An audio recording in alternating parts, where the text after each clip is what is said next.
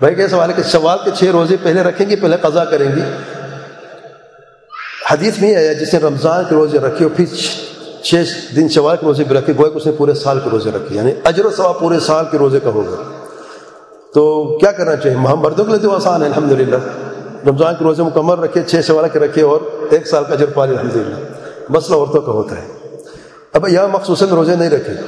اور پانچ چھ دن ہیں، تو پہلے قضا روزے رکھیں گی منصار رمضان، فعل ماضی ہے، جو رمضان کے روزے رکھ چکا ہے، اور قضا باقی تو روزے تو نہ رکھا رمضان کا تو پہلے قضا روزے رکھیں گی اور پھر چھ شوال کے روزے رکھیں گی۔ لیکن مسئلہ یہ ہے، اگر دس دن ہیں یا بارہ دن گزر گئے بعض عورتوں میں پیریڈ جو لمبے ہو جاتے ہیں، اور چھ دن شوال کی رکھنے ہیں۔ ویسے بھی عورتیں کمزور ہوتی، خون کی وجہ سے پہلے سے کمی ہوتی ہے انیمیا ہوتا ہے، اکثر عورتوں میں۔ تب کیا کریں؟ یہاں قاعدہ فتق اللہ مسئلہ ہے۔ قانون کیا ہے؟ قاعدہ کیا ہے کہ پہلے چھ شوال کے روزے، پھر رمضان کے قضاء کے روزے ہیں۔ لیکن یہاں پر اللہ تعالیٰ کی رحمت وسیع ہے۔ اللہ تعالیٰ ہمارے دل کو دیکھتا ہے۔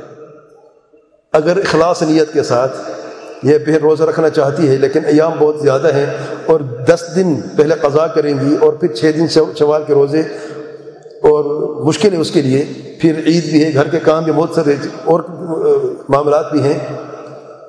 تو چھ شوال پہلے روزے رکھ رہے بعض میں قضا کر رہے ان شاء اللہ اللہ کو اس حکم سے اس کا اجر ضائع نہیں ہوگا۔ واللہ اللہ لیکن جس کے روزے تین یا چار ہیں یا پانچ ہیں، وہ اس کے برابر تھی جس کے بارہ روزے ہیں۔ اب اس کو تقوی کا یہ تقاضا ہے کہ پہلے قضا کر لیں، چار پانچ روزے جو قضا ہوئے، بعد میں چھ روزے رکھ لیں۔ اب مکمل دس روزے اور چھبیس روزے یا سولہ روزے، فرق ہے نا دونوں میں؟ تو اس لیے جن جن بہن کے روزے کم ہیں یعنی قضا کم ہے، چند دن ہیں تو وہ پہلے قضا کر لے اور پھر چھ شوال کے روزے رکھے۔ اللہ علیہ